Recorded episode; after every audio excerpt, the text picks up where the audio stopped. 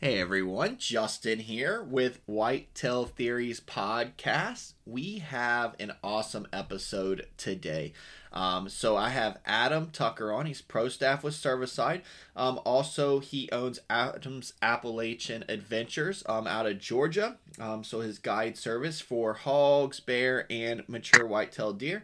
Um, but we have Adam on because we are going to be talking about September early season tactics, um, you know, misconceptions, really just all um, early season hunting. Uh, we're going to obviously be focused around whitetail deer, um, but Adam, you know, with bear being a huge population of bears in his area, we're also going to probably more than likely be touching on bears also. But what is going on, Adam?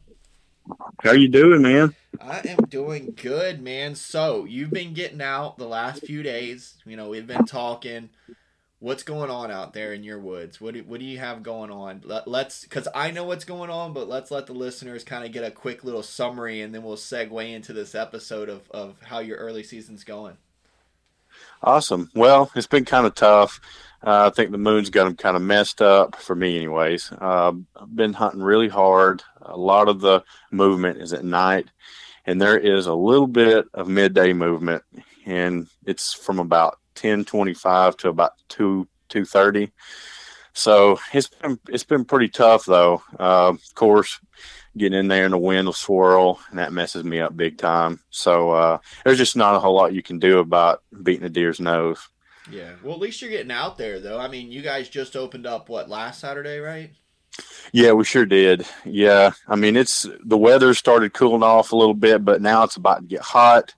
Um, I mean, I've had some success when it's when it's hot, but but usually it's, it's pretty tough. Like I said, when it gets humid, deer smell a lot better, and uh, they'll bust you. I've had them bust me in humid weather. Uh, when it's not as humid, I've got away with with some things. So I, I don't know. I've, been hunting really close to uh, a big buck. I've got on camera. I've got him going to and back from his bedding area uh, back in late August, and I pulled the camera out. I didn't want it being in there anymore. Um, haven't haven't seen him. I know he's in there. He's making sign. Uh, he shedded his velvet, I believe, uh, which makes him kind of change a little bit. So I'm hoping to get a crack at him maybe here soon. I'm probably going to go in there tomorrow evening and try it. The evening hunting's been tough for some reason. I don't know. It, it literally, honestly, I'd be better off going to the stand at about 10 o'clock in the morning and sit until about 2.30 the way the movement's yeah. been. I got you. Yeah, I mean, I mean, living in a hot weather state. I mean, I'm just a little south of you in Florida. I mean, it gets that hot weather, man. It's it's a different beast to hunt into because you you can't. I don't I don't care how in shape you are you you're gonna sweat. You're, it's gonna be oh yeah. It's you're you're bringing in fluids. So that means you're exiting fluids. There's a lot a lot different than you know like when I go hunting up north. If it's cold, probably should drink more water, but I can drink a bottle of water and not be using the bathroom every five seconds. You know, down here I'm chugging you know gallons of water at a time it's just i mean it's hot it'll be upwards 90 to 100 degrees so you know you got to take care of yourself also but Hey, at least totally, man. out there, man. I mean, we've been open here for a little bit now, and you've gotten out a lot more than me. So, yeah, it's Friday. it's just been tough. I think when the when the moon phase starts changing, um, get a little bit more uh, morning activity. See, my favorite time to hunt, just in general, like early season, late season, it doesn't matter. I love to hunt in the mornings. It's just when I've had all my success. I've killed the majority of my mature deer. Um, during the morning hours, and I would say from about about from nine to nine thirty-five, nine forty. That's usually been the best times for me, um, and that's that's just the way it's always been. I've killed I killed a good one uh, years ago of the evening, and it was right right before dark. Um, but it, it, I don't know for some reason it's in the mountains. I don't know what it is in the mountains, but it is really tough for evening hunting. I mean, I've pulled out all the stops and I've killed some good deer the evening, but but not as many as I have, you know, the morning. It, it's weird. I don't know, and and I've put myself in good places. It's just I don't know. It's crazy. That's just that's just the way they are. I feel like in the big woods, especially in the mountains, um, deer are more out to move at weird times of the day. Mm-hmm. And what I mean by that, like I've seen them I mean, the biggest buck I ever seen in my life in the in the mountains was at uh, 1.30 in the day, and I mean, it was legit the biggest deer I've ever seen. Um, this has been about I don't know about ten to twelve years ago, but they I don't know something about big woods deer. They move a little bit differently as far as the time of day. I mean, I've like I said, some of my best sits have like I could have came in late, not got there till like eight thirty, and sat down and have one kill within thirty minutes. But I, I like getting there early, just to be in there and, and settled. Um, but I do the same thing for early season though. Uh, I don't get in there like extremely early. Like I know some people like to get in at like like an hour before daylight and that kind of stuff. I don't like that because I feel like my scent just kind of sits in that area. And if he comes out in the dark, what what am I going to be able to do about it? Yeah, right. You know, I mean, I you know, there's nothing I can do about it. I get there just you know, the, it, in my opinion, the best time to get there is just a few minutes before it gets you know light. But you know, to be honest with you, all the mature deer I've killed, I've went into the stand just just as the sunlight's coming, like you know, just as I can see in the woods. So, I mean, yeah, I've spooked a few deer doing it, but not very many, honestly. But now on private land, on small pieces of private land, completely different story. Um, because from what I've gathered, just from the times I've hunted small pieces of land, you have to be in there pretty early, right before they come in. Um, the same way with the evening, I had this one piece of land I hunted, and it, it was insane. Like it didn't matter how early in the evening I got there. Typically, I would spook one. really? So yeah, but but it's it's weird with private land like that. And on trail cameras on the on the small pieces of land, I wouldn't hardly have any midday movement. Like maybe in the rut, and right before the season would open. But when the season would open, everything was at dark or at like, you know, very early in the morning where you can barely see. You know, one thing, one thing that, and and so my family, we own, we have a bunch of land in Virginia. Uh, my grandpa got it after World War II. It's been in the family a while. So my great uncles, my uncles, me, we all grew up hunting it, and they'd have permanent stands and things like that. And I'm always sitting here like, especially now that I'm older and I'm being a mobile hunter and stuff. You're like how did why do they do that? You know, we see how deer move around, but sometimes on those private spots, I, am not going to say it's easier to pattern at all because it's not. Um, I know a guy that mm-hmm. has some good private land with mature bucks, and I mean, if they they smell you, man, you ain't seen that deer for weeks. So, um, you know, I'm not saying that, but I will say that we were always able to get somewhat of an idea. Look, just like you said for your area. Um, that's the point I'm trying to make is each area is different, whether it's public, private, small plots, big big woods.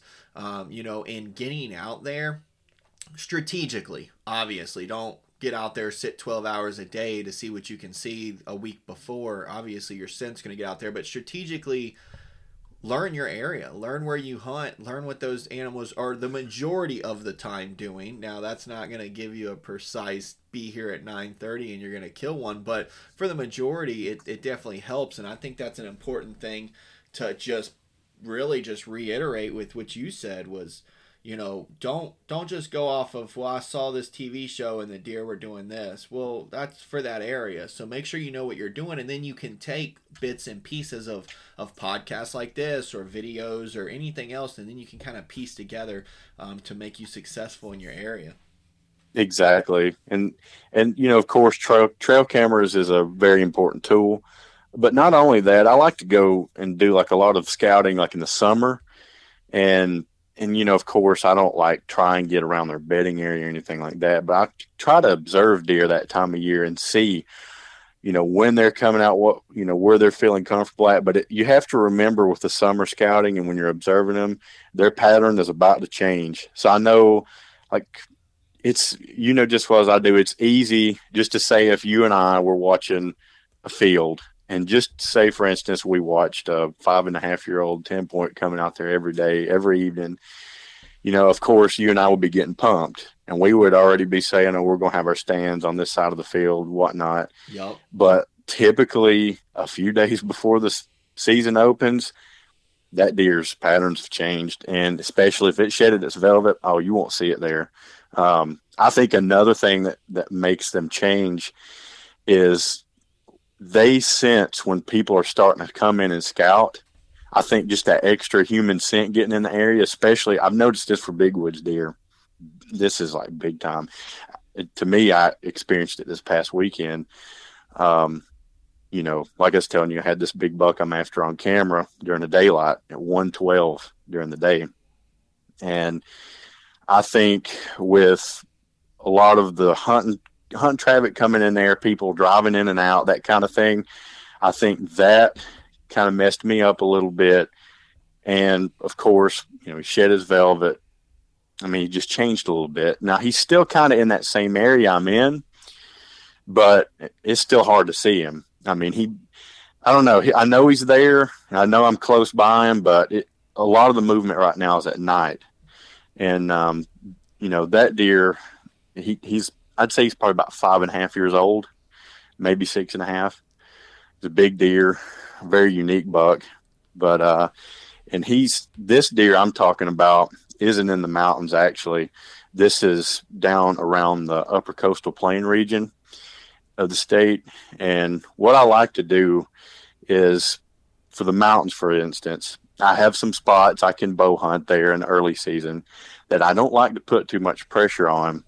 So what I can do, there's some big woods in this area, uh, in the upper coastal plain area, big, like I'm talking big WMAs. I mean, there, there's several of them that I like to hunt and I'll put a little pressure on them because sometimes I can have a good chance of killing a big buck down here, and they're I don't know how to explain. It. They're kind of pre-rutting a little bit earlier down in this portion of the state okay. than they are in the mountains. So in the mountains, they to me, they in the mountains they don't even start with a pre-rut until around like, gosh, um, probably the the depending on where you're at, of course. Um, for me, the pre rut kind of starts that first week in November, um, maybe late, maybe late October. It just kind of depends. I mean, I've had mountain bucks on camera, literally, and this these big deer, big mountain bucks. On Halloween several years ago, I had two great mountain bucks, both of them honestly shooter deer together. They were still buddied up on Halloween. And then the next week, they were separated. So, you know, I don't like to put too much pressure on some of my mountain deer until it gets just right. Now, if I know where I can kill a mountain buck um, in early season, like if I know that like I'm not going to mess him up or anything, yeah, I'll, I'll hunt that area. But I kind of bounce back and forth between the upper coastal plains, big woods, public land areas, and then I hunt the mountains. So kind of bounce back and forth. Um, yeah, it's it's a lot of driving to do that. Um, but I mean, I get I get a good chance at a mature buck down here, or a good chance at a mature buck up there. But I think the best time to hunt mature deer in the mountains, in my opinion, would be in the rut. But if you can get on one and you know his patterns and you know his habits, that opening weekend can be great. But October in the mountains is extremely tough. Uh, it always has been for me you don't hear very many big deer getting killed in October in the mountains where I hunt. Um, it's always been tough. Now, if you're a bear hunter, there's bears moving around like crazy in October. Um, so when I'm in October hunting in the mountains, I honestly it's a mixed bag for me. I can go and and I can hope to see a deer, but typically I'll end up seeing a bear or a pig. So I will get a little action in October, but it won't. It's typically not from deer. Do you feel like those correlate with each other? Like being out there and seeing how they interact. Do you feel like the upwards and bear movement around that time and and hog action is is what's either keeping them, I guess, either away or different? Times? I think I think it can be a mix. I think it's that, but I also think there's you know there's a lot of acorns dropping, of course, that time of year and they're dropping already now in the mountains. There's actually uh, it's it's not looking like there's going to be a lot of acorns in the mountains this year. Uh, but right now, for instance, if you can find where the food source is right now in the mountains, um, and if you can figure out kind of general area where he's bedding at, if you can if you can cut him off, you could kill him. But the closer you get to October, the tougher it's going to get. And I've I've dealt with it uh, several years ago. I had a a big mountain buck. Um, I was hunting. I hunted him. I was hunting him hard. He wasn't. He wasn't even making very much sign, man. Like hardly any rubs or anything. But I didn't expect to see him at all. I was sitting next to what I consider a secondary bedding area. I didn't want to go sit next to his primary bedding area because, like I was telling you earlier, Justin, I don't I don't want to push the envelope that early in the season, you know. So I sat next to what I would consider, like I said, his secondary bedding area, and at a I think it was ten fifty or ten fifty eight. Um, I seen a spike come out of the bedding area, and then right behind him was the eight point I was after. And he comes walking out of the, the bedding area, and they literally come right up to me. They didn't present a good shot, and this was years ago. And I tried to make something work, but I ended up missing him. I shouldn't have even tried. And I was just like, man, I blew it. I'll never see this deer again. It's over. I'm done. And the funniest thing was, Thanksgiving morning, I ended up killing that buck um, with a gun. But he, he was rutting, and guess where he was at? He was right next to where what I consider the primary bedding area is. And he was actually coming kind of out of it on some trails, and he was pushing the doe. But that doe was like way ahead of him. Like I seen, I'll put it this way: I seen the doe, and then about thirty minutes later, here he come, and he was grunting like crazy. So you are, I mean, so pretty much like with your early season, what would you say like is your main goal for the early season, like for yourself? If I can, in the early season, my, my goal is honestly to shoot a mature mountain buck. I mean, yeah, I want to do it, but it has to be kind of under the right conditions. So, like, if I even think the wind's going to be bad or if it's going to be swirling, I'm not going in there. Okay. Uh, several years several years ago, found a great buck. It was a it was a big mountain buck. Um, he done a lot of horning, and it was in one area. And when I say one area, I mean a flat, and it was like a little logging road in the flat. And he he made several big rubs in there, and it was from when he was you know shedding his velvet, getting it off hunted him and had to be extremely particular when we tried hunting, but it, it, it never never happened. And I, I, think a lot of it had to do with just the conditions. If if if I can't go into an area and the conditions be right, then I, I probably won't hunt it. And like, and I'm not, you know, I'm not trying to tell people, you know, not to ever hunt or anything. I'm just right, saying if the right. conditions if the conditions aren't right and you're wanting to shoot that mature buck, a, a big woods buck, you better not go in there if yeah. the conditions aren't right. And, I mean, I just that was kind of like the question I was getting at, which you answered it perfectly. I should have worded it better, but when I said your goal, obviously, you know, I know it's to get a mature mountain buck, but I like how you uh, went into depth because more so what I what I wanted to do with that question was the way I really wanted to word it was, you know, since most of your you're saying most of the time around that first week of the rut is when you're really you know that's your that's your best chances that's when you're really trying to be in there um, but I guess the best way to it's it's hard to put into words, but what I'm thinking is like when I when I said that, I was thinking of like, okay, we obviously want to get out during early season. You can still get a mature buck. What what conditions do you need to get out there? Like, what is going to make it happen? So you're saying pretty much the wind needs to be under control. Uh, oh yeah, yeah, definitely low humidity, very low humidity, and if you can get it uh, low temperatures. I mean, if it's hot, I mean, I, am telling you, it's tough. Yeah, I mean, that was kind just, of a word salad there, but I was uh, I was trying to put you, you answered the question right. I just had said it wrong, but yeah, okay, I got that now. Um, so it, what would you say? I guess a question I have is, what would you say one of the the number one things that you see or hear happens during the early season that people do that that might kind of ruin their chances with that that big buck? Putting too much pressure on one spot um, you put, I mean, too much pressure, like in the big woods. I mean, if there's some spots, to be honest with you, that I know of that if I went into right now and hunted two, three days in a row, I would probably have them pretty messed up. I mean, and that's just from what I've gone off of in the rut. I mean, I've there's a spot that I'm I'm kind of talking about here in the mountains that is really remote and like I'm I'm being honest and I'm dead serious. I have never seen another hunter or even hike or anything. I've never seen anybody in this area. Like I mean, it is like extremely difficult to get to and hunt and get a deer out of. So several years ago, we were hunting it during the rut. Um, and, you know, we kind of have to pick and choose our days when we go. We don't, I mean, you just can't hunt a spot like this every day. So we would go in one day and try and hunt it. Sometimes the wind would get bad on us. Like when it's swirling, I, it's just not even worth sitting.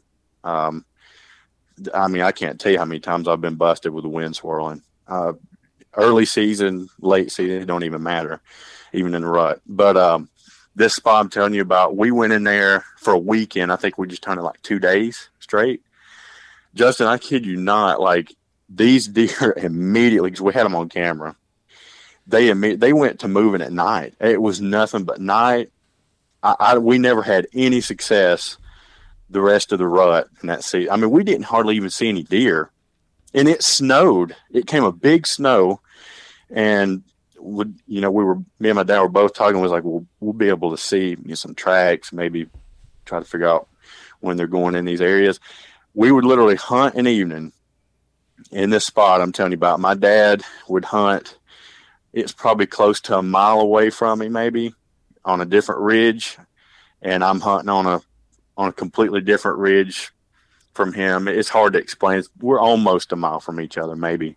But anyways, we went in that evening, hunted, no tracks in the snow. Came back the next morning, there was tracks right next to our boot tracks. It's just nighttime movement, and just just from just, I mean, it wasn't even. We really didn't hunt it that hard, but it's just picking the right days. And the problem is sometimes you may think the conditions are right, like I've done before, and go in there and they are horrendous. And I've done it, and it can really mess you up, especially in the early season. I mean, if if it if that wind's swirling, I'd just get out of there. Uh, in both seasons, I would in early season, personally. That's no, that's solid advice, man. Especially, you know, uh, you're in the Appalachian Mountains, so you know a lot of a lot of people that are going to be listening to this, um, you know, hunt that general type of terrain. Obviously, you're a little more south, but um, very similar. A lot more similar than if they were down here in the swamp, for sure. So. Yeah, yeah, and I mean, you know, like I was telling you earlier, I got occasionally I go to the upper coastal plain kind of region, um, kind of closer to to South Georgia and hunt um, some deer. There's like I was telling you, there's some big woods down here, and in this in this in the southern like South Georgia region, it's, you know, there's swamps and it's I mean it's pretty flat. It's not like where you're at, but you know what I'm saying. It's right. you know it's kind of similar. Um, but anyways, these deer, the deer in the big woods down there in the upper coastal plains, all that region, they it's it's kind of funny because they're a little similar to way to the way mountain deer act as far as like when they get spooked. Um, because just like I'm telling you about this past weekend, I got my spot. The conditions were fine when I got there. Everything was okay. And then about 10, a little after 10 rolls around, the wind starts swirling and they start figuring out like I can I get one or two blow at me, I'm like, great. I mean, there's nothing. I mean, there's nothing I could have done about it, other than just get up and leave. Um, you you just you won't fool their nose, and it's it's the same way like I'm talking about in the mountains. Like when that wind starts swirling, it just I don't know. I just I hate it when it does that, and especially like if you're on the ground. Holy crap! It's it's terrible when it does that. I mean, it's it's horrible. So, let me see here. All right, so I'm trying to get a timeline here. So, in the early season, you're going to want to try to capitalize on those um, ideal conditions, you know, low wind or one directional wind. Um, you know, if you somewhat have, you feel like you somewhat have a, a good deer pattern getting out there at that time, or any deer really. Um, and then you kind of kind of just kind of just tiptoe, play it around by ear, and, and kind of see like, okay, you know, the, the, conditions are like this. I shouldn't waste my time, or the conditions are fair. I'm gonna continue to hunt. Um, because you know I know my scent's under control and things like that. Then you kind of start working your way towards the pre-rut and rut. Um, do you do you feel like once you get to the rut, I mean, are you just out there as much as possible, or are you still trying to kind of playing it by ear? I know you you ran into that instance where you were in that spot for two days, but is it kind of the same thing, just kind of like a touch and go? Yeah, I kind of I do that. See, the good thing is, I you know, I mean, I I pretty much I scout deer year round. Um, I mean, I'm constantly on the look for them. So I've got I've got a pretty good bit of spots I can go to and I don't ever want to just sit at one for like three days straight or anything like that because man, it will mess it up. I mean, you got to think they're not used to human scent there in the first place. You know, I mean, they're just not used to it, and they know when there's any kind of human activity in there, something's wrong. Right. And I mean, you got to think we're talking in the mountains, big woods. They go anywhere. I mean, they can just leave, head out, and they can be anywhere. Um, that you know I try to bounce back and forth. Um, now if I've got a really big one on camera that I'm hunting, and it's like you know, like I said, mature deer, I you know, I'm really careful with the way I hunt it, and if I especially you know if I know it's using the area the daylight hours, I mean I don't want to push it into being nocturnal. You know, and you and I'll be honest with you, it's really important to practice shooting. If you're a bow hunter, practice. If you're a gun hunter, practice because you mess up on a big mature mountain buck and you miss it, it's over. You might as well go find a different one because it's done. I I mean, it's just it's over with those. I mean, they they're completely different. They know. Um, they oh, they know. know. I've seen it. Shot at before. Oh, I know, and I've done it when I was young. I mean, I literally the big the mature mountain bucks when I was a kid, they taught me lessons they didn't even know it. Like when I was a kid, I'd get excited and I'd miss them, and I'd be like, "Oh man, well maybe I'll get another shot I'll at it." Be nope. here tomorrow. I'll be. I'll come back. Oh yeah. Then after I eat lunch. oh, I know. Oh, exactly. Yeah. I mean, I had one. The the one deer I was telling you about, the really big one, the biggest one I've ever seen in my life. Um, man, I, I shot and, and missed him and honestly, it was a very tough shot. It, it, I shot at it running a doe. It was like full on running, and I was 12 years old, I think 12 or 13, and I'm yelling at it. My dad's yelling at it, and Dad said, "You better just shoot it." He said, "You better shoot." So I just put it on its shoulder and shot, and I ended up hitting a limb, which messed it up. But I was like, I'll be honest with you. I was so I was shaking. I was so tore up over that buck. I'll never forget me and my dad looking for it. And of course, you know, it was fine. Didn't find any blood, nothing. I mean, after I shot, it was like nothing happened. It just kept going after the doe, um, which you know how they are when they're like that. Yeah. And we just sat down and we both just started laughing. My dad said, "He's like, he said it's just crazy that you just got to see that." He said, "He said I know we didn't kill it, but." Still just amazing. We got to see that, and I was I got really oh yeah I got really attached to that buck, and I mean it was probably a six and a half year old deer. It looked like a horse, and I was like oh well. I mean, I when I got back to my house, I was literally picking out a place on the wall to put it. I said, "I'm gonna get back in there and kill it." We hunted that deer so hard, man. We never seen it again, ever. And you know what? For and, all you know, he was just chase. He wasn't even from that area. He didn't chase that doe all the way up into there. Exactly, but you know that year we found, and this is um, a good way to judge if you're looking at a mature deer in the mountains. Um, that year, I'll never forget it. Um, we walked down next to the funnel we were sitting in, and we found two big dogwoods horned, just like it looked like something you would see in like Ohio or something like that. My dad said, "That's him. That's that was the deer doing all this stuff." And I have not seen a deer that big since then. Um, well, at least you got and, to see it, man. I mean, that's there's some people oh, that yeah. go their whole lives and don't get to see it, have an experience like that. So it was it, and the the coolest part was just the way it unfolded. Like you know, we were sitting there eating lunch. I mean, it was you got me. It's one thirty, and I'm a kid, and I'm ready to eat. You know, and right. my dad's like, okay. And my dad thought it was funny because every time we would open up a pack of crackers or Vienna sausages, a deer would come out, and I kid you, it was weird. Every time we would do it, and my dad started laughing. He said, "Yeah, I'm gonna just open this can." And I kid you not, when he opened that can, that doe busted down through there in heat.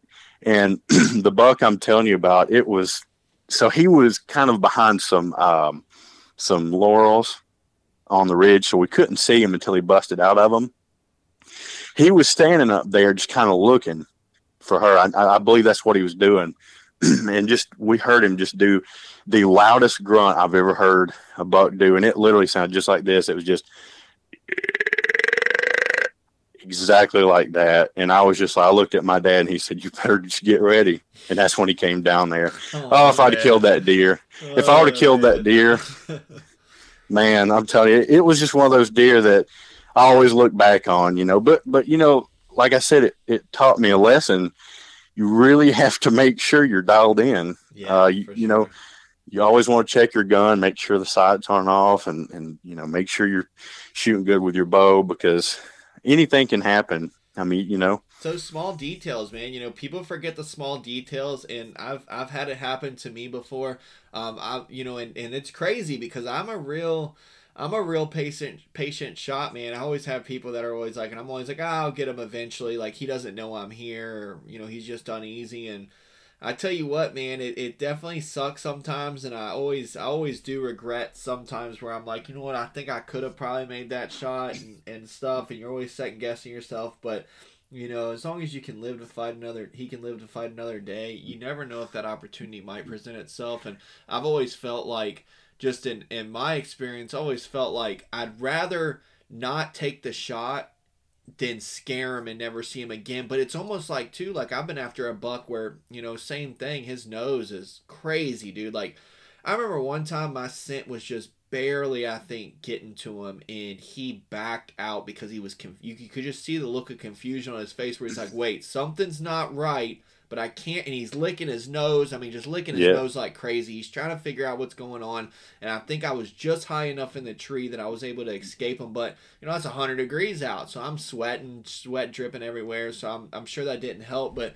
He literally, man, like he just knew something was up, and I'm like, oh my gosh, and he backed up. And ever since I saw that, it completely changed my whole outlook on deer. When I watched him almost sense me, and I know I wasn't making noise. I know he didn't smell me, but he just knew. He was like, something's not right.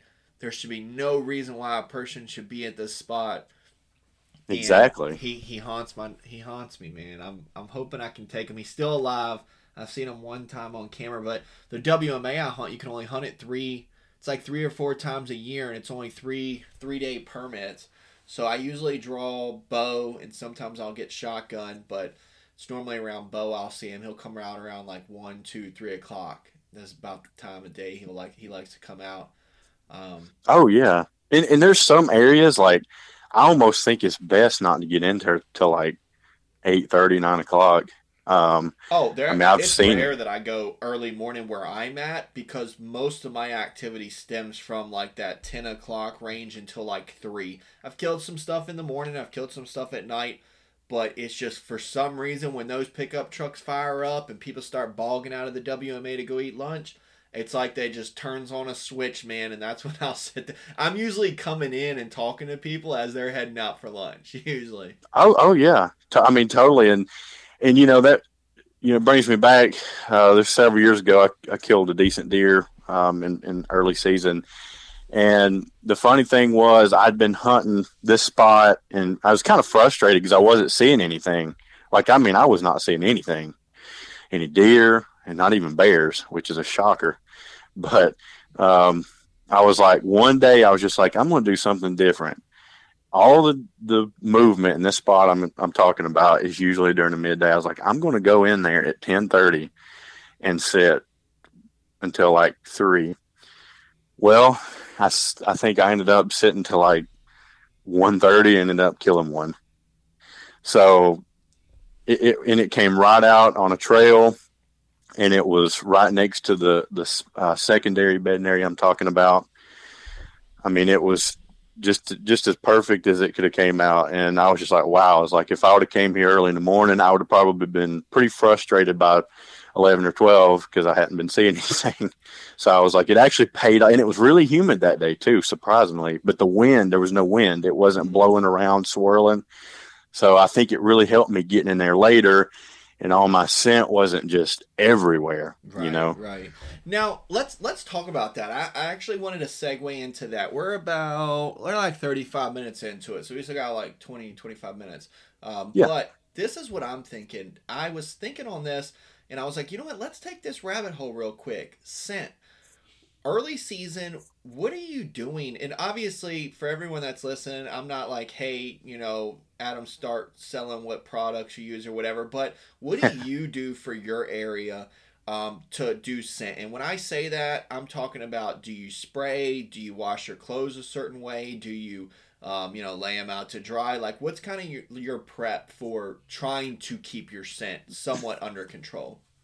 I try and do all the above. Um, I mean, I mean, I, I really, I think that you do get, you know, a little advantage using like scent elimination products, but you just, man, you can't fool a deer's nose, and you'll never be able to. You need to hunt the wind.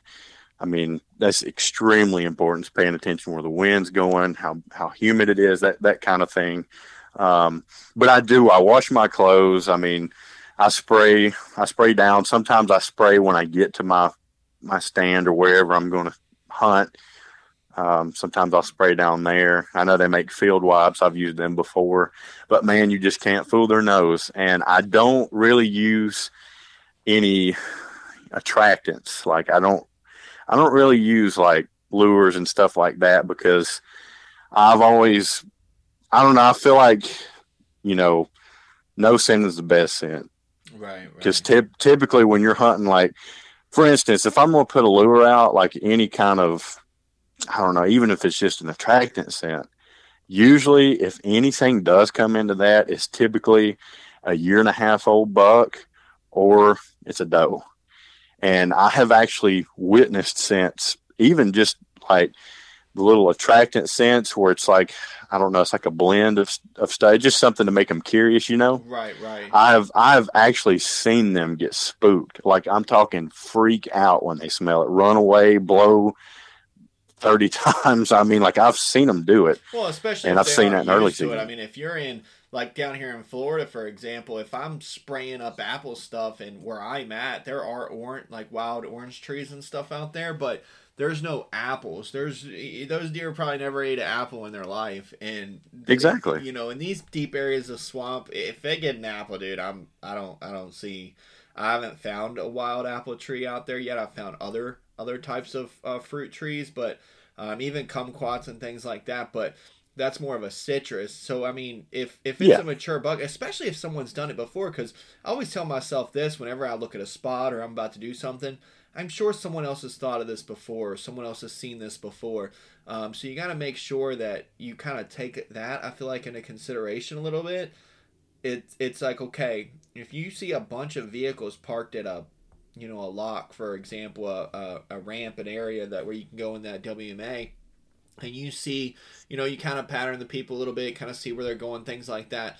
You got to take into consideration, like, okay, so what are the deer doing? Are they pushing? Are they, you know, are they, you know, for example, we've got this one area that the turkeys are actually near the parking lot area midday.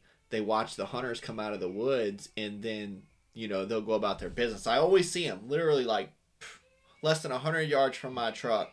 I'll literally see you know the turkeys and things like that so Yeah, and, and it's like with food sources for uh, mountain deer. Um, you know, yeah, I, I try and hunt with acorns and fall and everything, but I know like especially kind of around the foothills. Um, there was a time it's been several years ago. I found where some muscadines was at. Oh my gosh, deer were wearing them out. oh yeah? Um, Oh, yes, yes, that's like a and, and- kumquat tree down here like a um, Yeah. a wild you know i i don't know what they're called like a wild not a plum tree but there's like a wild fruit tree down here that that they'll tear up usually once a year. It starts dropping and i try to be as close as i can to it. Oh yeah, yeah, and that's like, you know, yeah, deer love to eat acorns, everything, but they do want they want to eat something different occasionally. That's something I've noticed with with mountain deer is is you know, like, yeah, it, in October when those acorns are falling, it's hard to see them, like especially if there's a lot of acorns falling. But if they if they can find something different, they'll really key in on that, and, and, and it can be deadly. You can sit there and kill one, but typically it'd be like muscadines. That's what I've had. You know, I've I've I've seen a lot of deer just absolutely wear an area out as muscadines in the mountains. Oh, I mean, man. just insane. Yeah, I, I, wish, like like I said, this this was years ago. I, I, found this one spot that was like that, but the problem was, I think a lot of the movement was at night. So, and persimmons, oh man, persimmons, that's something that's else. That's what it was. That's what, yes. that's what we have out. There's a spot that I go to that there's a, some persimmon trees. Oh man, mountain deer they like them too. They love persimmons, and if if you can sit next, if you sit where where like persimmons or anything, where, if you can sit where they're dropping, and when they get ripe and everything, like I mean that's that's where you can kill a big deer. You know what's crazy, man, and and that's why that's why you know everyone that's listening, you got to get out and you have to look and see what's happening in your area because like especially at this spot where I go, I canoe in like six seven miles and there's orange trees, like an orange grove. It's like an overgrown orange grove. But you don't know back in the 1800s if that was an orange farm. I hunt another piece where they bulldozed all the orange trees into like the, the wood line, and there's trees growing right there along that wood line. So each area is different, especially when it comes to things that you know the WMA I hunt used to be owned by a family, um, and then when they passed, like the early 1900s, they gave it to the city or city took it or acquired it or whatever. But um, it was a farm, so I'm because I'm sitting here like, well, why am I seven miles into the swamp? There's no roads. There's one trail that walks in there. It's real thick, very unmanaged. Not a lot of burns happen there just almost left and forgotten. And I'm like, how's there a monster orange grove out here? And the deer love it, man. I sit in my tree stand and watch the younger deer will come and, and you know, eat a whole one. And I'm sitting there like, that's wild. Um, but if I didn't get out there, and it's a deep spot too, man, ain't near no road. So I, oh, yeah. definitely one of those honey holes. So always keep your eye out for those. Oh yeah, man. I mean, I really, I, really think. I mean, they're kind of like us. You think about it, Justin. I mean, you're gonna get burnt out if you go to McDonald's every mm-hmm. single day. I mean, you're going to want something different, and that's just like deer. They want something different occasionally. If you can get on something like that, persimmons, it's that's that's big. I mean, I've seen deer just absolutely wear a spot out with persimmons. I mean, it's insane. I mean, I've I've seen it several years in a row in the mountains and them do that, but it's just I don't know. Like I, like I was saying earlier, you need to be in there when the conditions are right. Like yeah, you can be on a big deer and you can find where the food's at, where they're wearing it out, but you really got to be picky in early season in the big woods.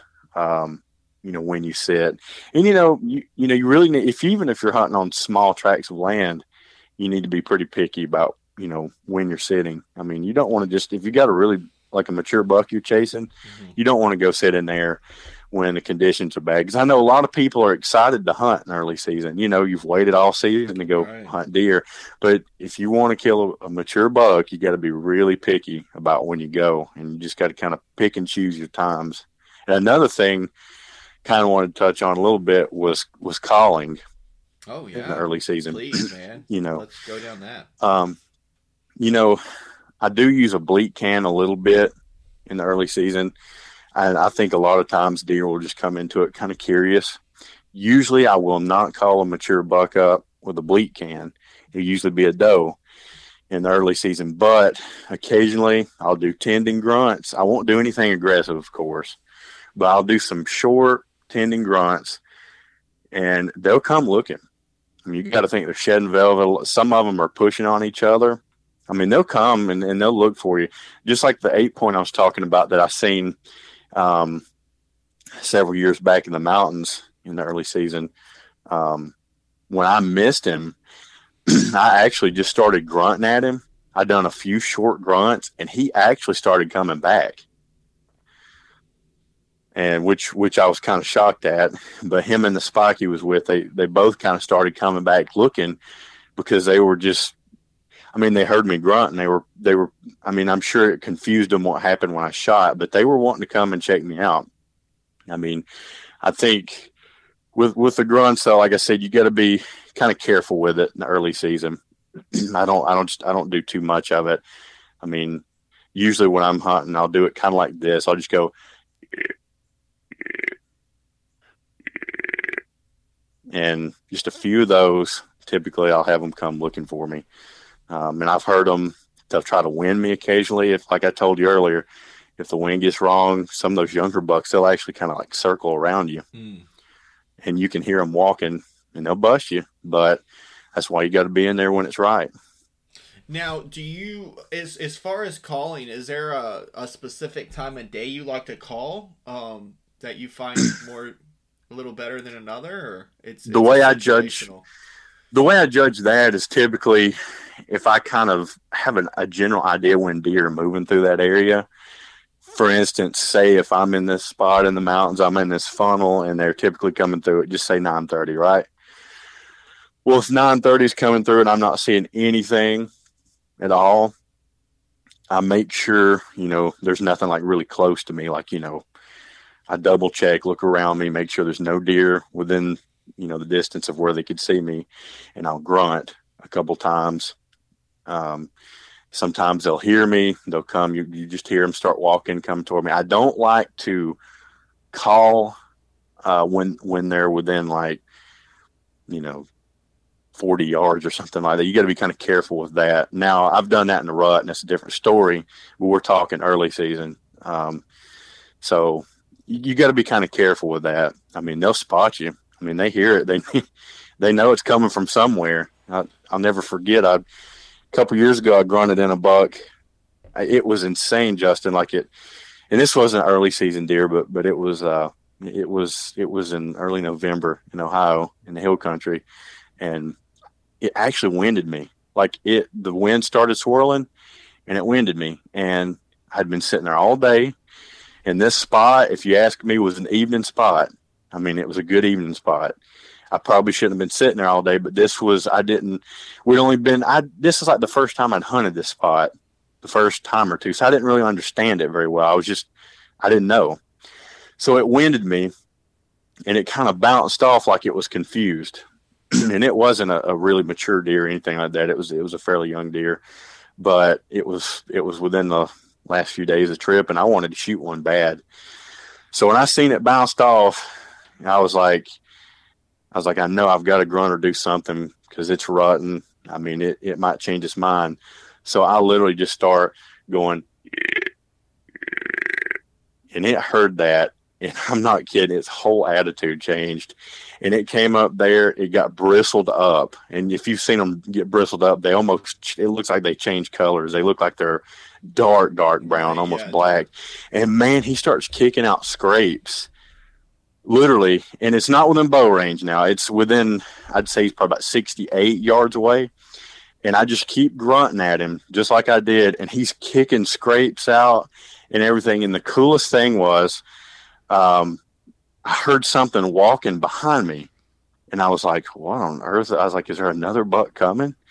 And it's a raccoon. And it comes almost under my tree stand and that buck was looking directly at me because he could hear me grunting and he seen that raccoon and i don't know if it made him feel comfortable or what but he started cut walking like right toward me and i ended up killing him oh i mean it, it could be i've always i've always thought that man i've, I've talked to many people podcasts con- regular conversations all that stuff and they always say it's crazy but Man, I have taken deer and turkey before, and hogs. Hogs don't really count because I mean, they're you know, there's some places. I mean, but whatever. That's neither here nor there. But deer and turkey, where if there are another animals there, a squirrel, a raccoon. I've had a possum, armadillo. Um, I've had hogs at an area where a deer felt good and would come in. Um, and yeah. I literally, I've always noticed that. I'm always like, man, if there's an animal there, I'm freaking, I'm ready, man. Like if I see another animal, I'm usually even a big hawk or something. I'm like, oh yeah. man, like I, it's it's prime time. I got to be ready.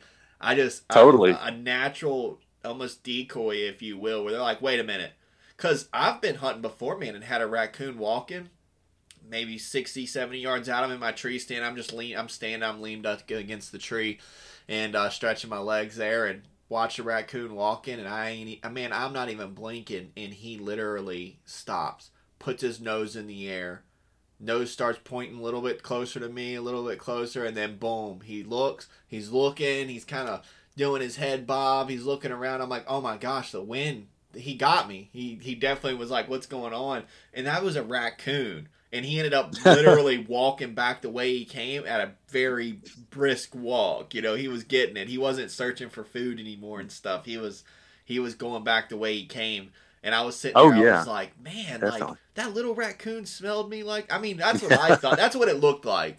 I mean, he could have yeah. smelled something else. He could have smelled a coyote or something. I don't I don't know, but uh, they can was, sense things too, for sure. It was yeah. odd, man. And I'm not moving, dude. I'm masked out leaned up against the tree, arms crossed, you know, just staring, and seen them coming through across the creek, and and and I've had it with otters, a lot of otters where I hunt. They they literally always smelling, man, always smelling, and oh um, yeah, yeah, it, it's crazy. Like, but but you know what I was, what I was kind of saying was, you know, it, you know, with the grunt and like I do, I just grunt with my mouth. I do a natural grunt. Um, but if you want to get a grunt call, to me, uh, that just use that, that sounds just like a deer. Um, Quaker Boy makes one. It's called a Ridge Runner, I believe. Oh man, I ain't that's that's Quaker Boy in a while. Well, that's what I used to use before I just started grunting with my mouth, and I don't use grunt calls anymore. I just I just grunt with my mouth. But yeah, like during the early season for sure. Like like and like I like I said earlier, you can't get crazy with it. You know, right. you you know you can't be doing it all the time. But I'll do it every now and then. But yeah, it's it can be a great tool though. Um, but but in the rut, I mean, you can grunt a lot more and get away with it that time of year. I feel like. So, Adam, we had some questions that uh, some of the guys asked uh, from the team, and um, I know you kind of did. We already did you touch on those already, or do you feel like we covered yeah. most of those? let me think. I think I. I, I feel like the ones I saw you were good on. I didn't know if you had seen something else, but um, there could be something I'm forgetting. Um, hmm, trying to think. I don't. I can't remember any others. I know there was one question about kind of how to. I think like maybe how to approach an area. So what do you okay, I guess let's touch on that. So we're we're about 52 minutes. So we got about 10 minutes or so left. Um yeah. let's let's talk a little bit about that. Um what do you feel how are you uh, I tell you what. Let's narrow it down. So this big buck that you're after we've been talking about. You're you've went out there a few times. Kind of where are you going? Like how are you going to approach it now? Are you backing out? Like what do you what do you plan on doing as far as that? And that'll give people a good idea of kind of how you're I guess, uh, regrouping after not getting them opening day? Well, what I'm doing is I'm waiting for the daytime movement to pick up a little bit better because right now it's really bad. And I'm just, I can just gather that from just literally driving down the road and I'm only seeing deer, you know, at, at dark. I mean, I, I think I see a few of the mornings, early morning. Um, but I'm not really seeing any daytime movement and the conditions aren't perfect for the spot I'm hunting in now. So I'm going to wait. I actually plan on going in there maybe tomorrow evening, and I hope, good Lord willing, everything's going to work out and be good in there. I just don't want to be in there when that wind starts swirling or blowing the wrong way. Um, but with mountain in the mountains with the mountain deer, I was also going to touch on real quick. Um, a lot of times the way those bucks bed, and I've I've talked about this before. You know they'll bed kind of high, and that's something I've really noticed in early season is like you have to there you have to come in in a certain way. Um, and to me, I do not hunt very close to where they're bedding. Like I don't get right in there with them. You know, like I just hunt. Yeah, I mean I can get fairly close to the beds, but I won't get within like you know 100 yards of them. I just don't do that. I try to cut them off from where they're going to that bedding area. But they'll bed like up high, and they always do it. I mean, to me, I mean, like I found them all early season, and all through the the rut and, and late season where they'll bed up high, and they'll always have something to their back, and they're they're looking down, and they're they're they're smelling, they're seeing, you know, they're trying to catch any kind of movement, and they're I mean they're looking to bust you. You got to remember, I mean those mature mountain bucks, they are looking to bust you. So you have to be really careful about the way you come into an area that time of year. And with the area that I was was seeing the the big eight point I was talking about earlier in archery season several years back ago, the good thing about that area is uh, there was a certain way I could come in without kind of busting it all up, without messing everything up. But some spots, Justin, you just can't do that in. And sometimes you just have to hold off. Yeah. I mean, I know of one spot I'm thinking of right now. I know exactly where the buck bed is. And I really don't think there's a way for me to get to that spot without busting him right now.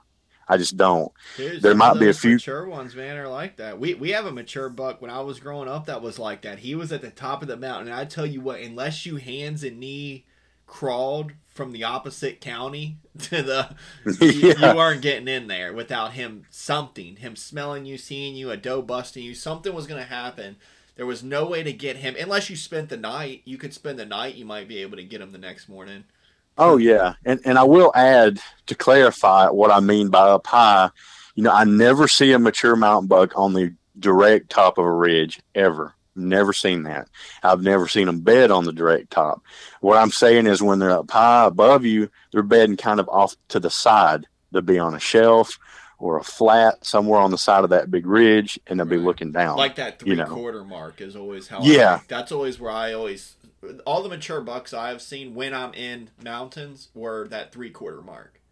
Yeah, yeah, and and something you got to really remember is they're not covering a lot of ground right now either. I mean, they're not rutting, they're not doing anything in the mountains I hunt in. So the only thing they're doing is going looking for food and bedding.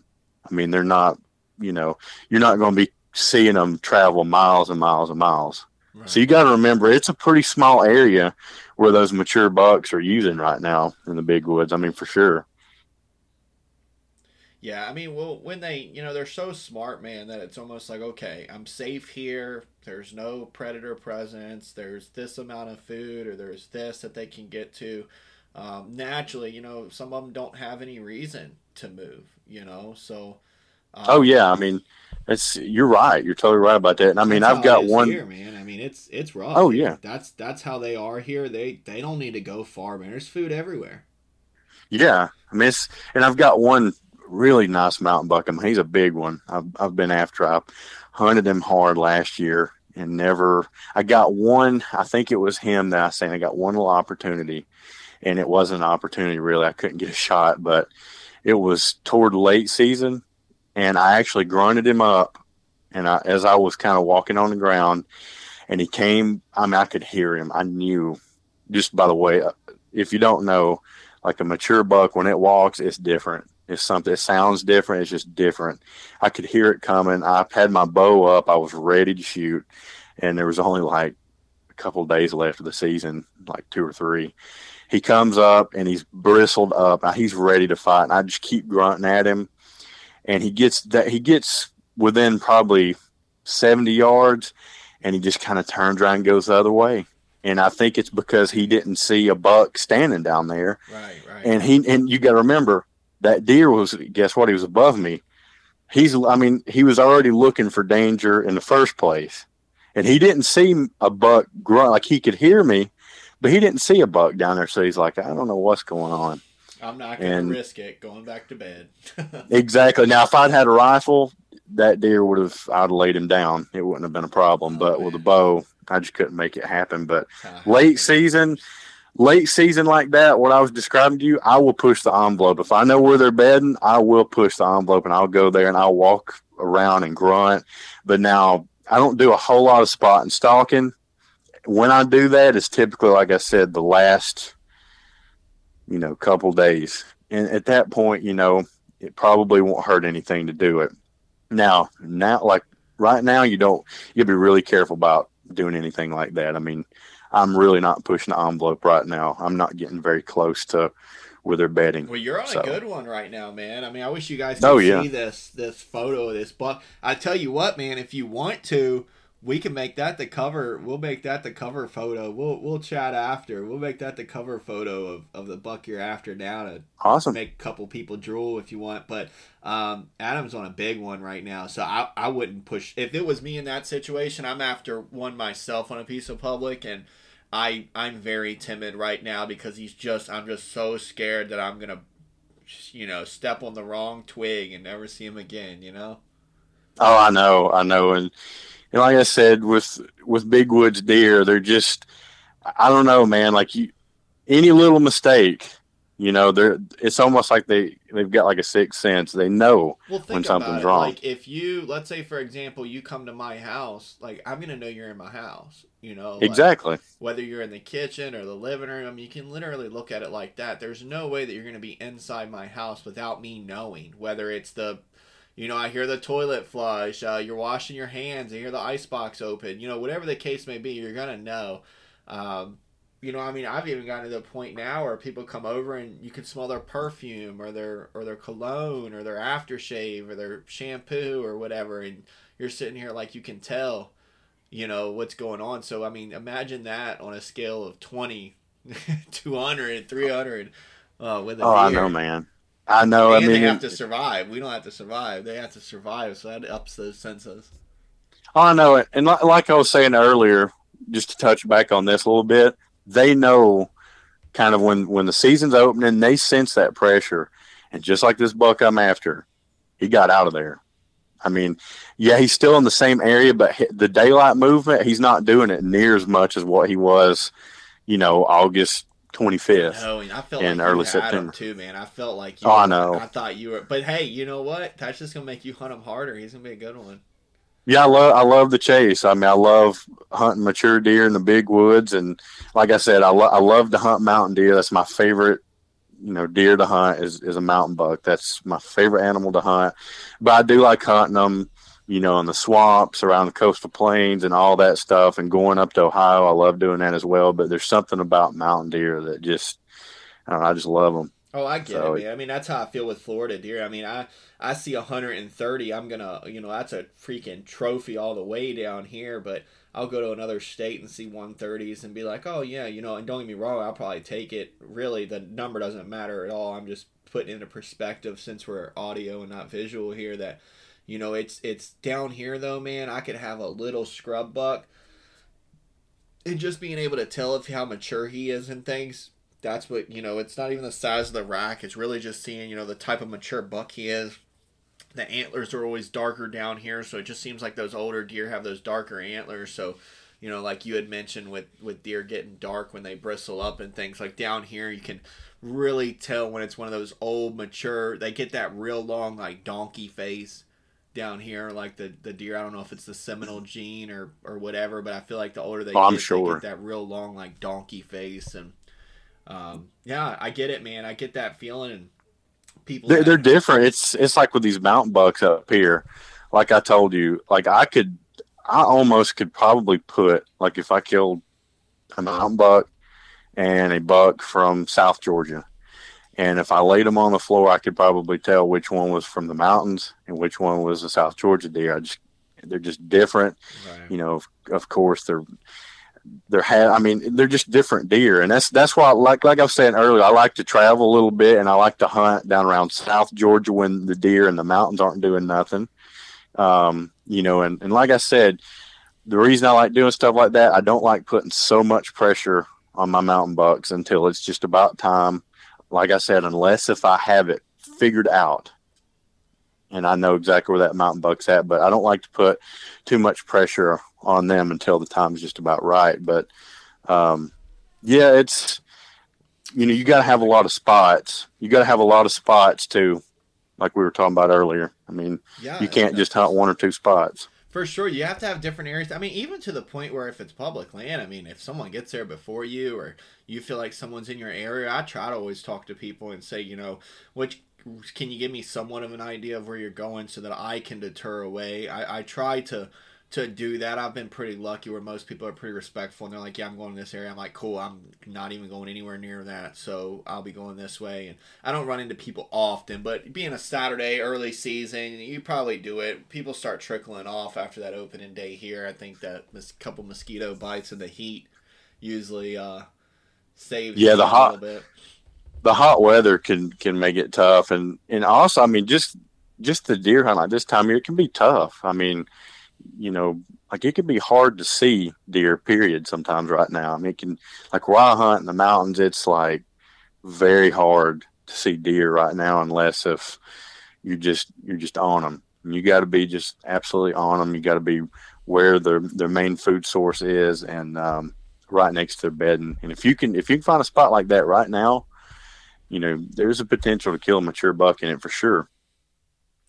So, Adam, we'll wrap this episode up here. What would you say? We, we did a few takeaways, but if you could do a takeaway from this episode, what, what do you want to leave the listeners with here for uh, something to, to hone, in on for this early season chasing these mature deer? Um, don't put too much pressure on on the deer right now, and um, just pick and choose when you hunt especially if you got a big one, you know, a big mature buck in the area. You don't want to mess him up. You don't want to push him just to nighttime movement only. Hunt him when the conditions are right, and hopefully you can get him in early season. You got to always remember, if not, you got the rut coming up, and the potential's there to kill him then. So, I mean, it just happens like that sometimes. I mean, I, have had deer that I've gotten on camera before in the early season. I'd be like, "Oh yeah, I'm gonna, I'm gonna kill him," and not end up having any success until the rut. So you always got to keep that in mind. You can't get disappointed, and you can't put you can't put too much pressure on yourself. Oh right. You know about killing one right now. I mean, you just you just kind of take it easy, and not put too much pressure on him. Heck yeah, man. Well, I hope you get that buck this weekend. Uh, you know, I, I hope you get out there and I hope the conditions work for you. And super excited to get this episode out. We'll, we'll get it out here for Tuesday, uh, Tuesday morning. Um, that way we can catch everyone with their early seasons. But man, I really appreciate you jumping on and kind of sharing your expertise and and hopefully these guys that are you know in this Georgia area or have similar terrain as you can can apply a little bit of this and hopefully be able to close the deal on one of these mature bucks. Yeah, for sure, for sure. I hope it helps people, and that's that's what I like to see. I like to see people having success. Me too. I mean it. I feel it like feels it feels good. Well, I don't. I, I always, you know, we've always heard it before. I don't. I don't want someone to give up on hunting. Like I don't want, not just because of conservation, but like it would just stink to to really be putting all the time into it and you just you, you just it's just not working out and you just give up. Like you know you want people to succeed and even if someone just succeeds one time just to, to know that feeling of of being able to provide you know good table fare for your family and to fill a tag and to just experience that feeling you have when you do take especially a mature animal. Because like you said it there's nothing wrong with killing anything. We've talked about that before, but that that mature, it, it's on a different level. I feel like it's with anything: turkeys, deer, bear. When you get one that's seasoned and they know what's going on, and you match wits and you're able to close the deal, especially during bow, man, it's I mean it's a it's a feat during rifle, but especially when you can get them in during bow to take that, that shot, it's it's just a whole different level. It's a whole different feeling. Oh, it is. It's exciting. I mean, you know, hunting this time of year and I mean, it, it can be really tough with a bow. I mean, it can be, especially when, I mean, I've had instances where they just, they won't come into range. And you know, I mean, there's nothing you can do about it when it's like that. Oh, yeah. Um, All my disappointments have always happened during bow. I, I, it's rare that I, I have something that I can actually call a disappointment during rifle season. It's it's bow. I get very humbled very often, almost to the point where I'm like, "What am I doing here?" But uh, in a in a sense of do I need to switch things up? But it's just it boils down to, uh, you know, I like to try to get out there when I can, but it's just you know that's how bow hunting is. If it was easy, everyone would be successful all the time. You know. Yeah, I'll tell you, like, you know, it, with with bow hunting this time of year, it that's like I'm a big ground hunter, but with a bow. I don't do a whole lot of ground hunting with a bow because it's so it's so difficult. I've tried it, and I, I still do try it occasionally. It's hard, man. But oh, it's hard, and the conditions have to be really right for it to work. I, I mean, can promise you that. But sitting there creating movement right there at eye level is just. oh yeah, and it can be tree, you know. It can be done. Like it can totally be done. Oh yeah, I know um, a lot of people yeah. that that's their specialty. I mean, we whitetail adrenaline. Uh, John Nails, he's a big spot and stalk ground hunter. But I tell you what, I mean, he's he's ghillie suited out, but. Oh yeah, you can yeah, be I mean, done, but I tell you what, you got to know what you're doing. You got to know the area for sure. Yeah, it, it's a lot of fun though. It's, it's a good challenge this time of year though to to be chasing those big bucks, and and that's what I like about it. I mean, you're you know, and and one other thing I want to add is is really you need to really understand the area you're hunting. You want to know it really good. Um, when you're chasing those big bucks, I mean, you got to know your area good. You can know that deer really good, but you got to also know the area you're hunting, and that's why, like I said, I like to scout. I scout year round for deer. So I try to learn the areas, and it really helps me kill big bucks doing that. I mean, that when you learn those areas, you can learn how the mature bucks use those spots you're hunting, and it can definitely make you more successful doing that. For sure, man. So, Adam, where can our listeners reach you if they have any questions, if they're interested in coming out to hunt with you? Um, you know, with uh, your um, your guide service there. Uh, where can they these guys reach at? Yeah, so I mean, uh, you can find me on Facebook uh, at Adams Appalachian Adventures. And I've also got a YouTube page. It's Hunting and Fishing in God's Country. And I also have a Instagram as well for hunting and fishing in God's country. You can message me, um, Facebook, like you said, or Instagram or any of them, or on Cervicide as well. So awesome, man. Now, do you have any episodes coming out of your your series? Uh, I know you have a series that you've yeah recently. Yeah, I've out. got I've got some more coming up. I'm going to be uh, doing one soon on um, you know hunting scrapes and just basically hunting during the rut for mountain bucks. And uh, I've also got um, on on film. I got some good hunts from Ohio that I'm going to be doing a video on. Probably try to put it around the rut. Um, and I've done some hunts in the hill country in Ohio. It's like it's big woods up there too where we hunt. It's just it's all public ground. Now I've also got a, a nice video of a, a pig I killed in the mountains last September and I'm going to be posting it soon, hopefully, and, and a few other videos kind of in between. So man. I've got a lot of stuff coming up for sure I that I've just kind of held on there, to. Man. I really do. I wish I could get up there this year. I don't think it'll happen this year. It might. Something might happen, but having the kid it slowed me down a little bit with my trip. So um, we'll we'll definitely be linking up hopefully next year and you know, we, we'll have to talk more too about those southern areas you were talking about because I could probably make something happen for a day. Oh yeah, we can run. Yeah, see if we can't run something up. Yeah, because they're like like I was saying earlier, when when I don't want to put too much pressure on my mountain deer in the early season, there's there's some spots that, that are big woods down in the su- kind of the southern central and southern Georgia area that I can hunt public land and, and they're a challenge as well. I mean they're they're a lot different from mountain deer, but they rut a lot earlier. So I can hunt really in Georgia I can hunt two different ruts. Honestly, I can hunt down here when they're rutting in like October, early November, and I can go hunt the mountain rut, and that's you know very late November, early December. So that's two different ruts. Yeah, our rut's pretty crazy here, man. Being in being in Florida, they'll rut on one side of the river and not the other. So that's a whole whole different rabbit hole for another time for sure. sure, sure. Yeah, well, we need to do one uh, on on uh, hunting in the rut, hunting in the big woods during the rut. Yeah, we need to do one sure. on that. We'll get it, brother. Well, man, I appreciate you jumping on, and uh, you guys are listening to uh, Whitetail Theories podcast.